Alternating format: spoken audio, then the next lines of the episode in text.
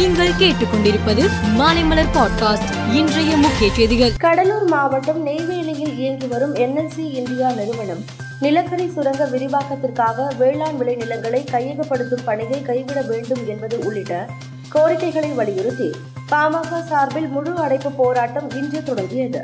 கடலூரில் கடைகள் திறக்கலாம் வாகனங்களை இயக்கலாம் என்று ஏற்கனவே மாவட்ட கலெக்டர் பாலசுப்ரமணியம் அறிவித்து உள்ள நிலையில் இன்று வியாபாரிகள் அச்சமின்றி கடையை திறக்கலாம்.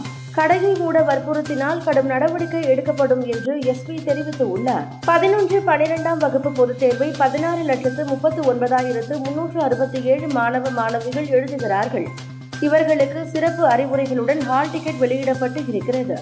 பனிரெண்டாம் வகுப்பு மாணவர்களுக்கு வருகிற பதிமூன்றாம் தேதி முதல் அடுத்த மாதம் மூன்றாம் தேதி வரையும் பதினொன்றாம் வகுப்பு மாணவர்களுக்கு வருகிற பதினான்காம் தேதி முதல் அடுத்த மாதம் ஐந்தாம் தேதி வரையும் பொதுத் தேர்வுகள் நடைபெற உள்ளது. மக்கள் பிரச்சனைகளை தட்டி கேட்போம். அதற்காக எந்த பிரச்சனைகள் வந்தாலும் தயங்க மாட்டோம்.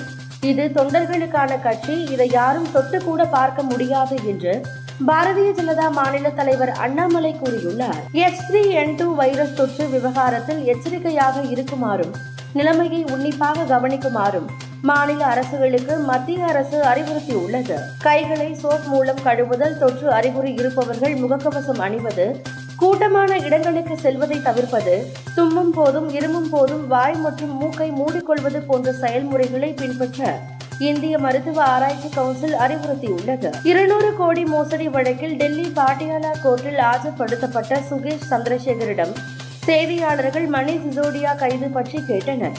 அதற்கு சுகேஷ் சந்திரசேகர் உண்மை வென்றது என்று பதில் கூறினார்.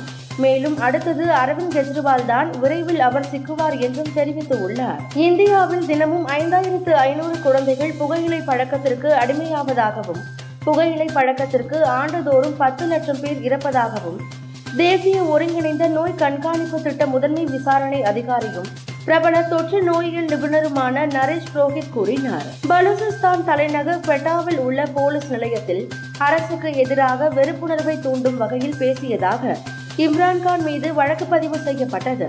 அதையடுத்து இந்த வழக்கில் குவெட்டா நகர கோர்ட் இம்ரான்கானுக்கு ஜாமீனில் வெளியே வர முடியாத பிடி வாரண்டை பிறப்பித்தது.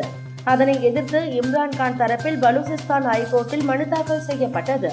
இந்த மனுவை விசாரித்த பலூசிஸ்தான் ஹைகோர்ட் இம்ரான் கானுக்கு எதிரான பிடிவாரண்டை ரத்து செய்து உத்தரவிட்டது. ஹாரி மேகன் தம்பதியின் குழந்தைகள் இருவரும் அரசு குடும்பத்தின் அரச பட்டங்கள் பட்டியலில் சேர்க்கப்பட்டுள்ளனர் என்றும் இனி அவர்கள் முறையாக இளவரசர் ஆட்சி இளவரசர் லிலிபெட் என அழைக்கப்படுவார்கள் என்றும் பக்கிங்காங் அரண்மனை அறிவித்துள்ளது மகளிர் பிரீமியர் லீக் கிரிக்கெட்டில் யூபி வாரியர்ஸ் அணி பத்து விக்கெட் வித்தியாசத்தில் பெங்களூருவை பந்தாடியது. மேலும் செய்திகளுக்கு மாலைமலர் பாட்காஸ்டை பாருங்கள்.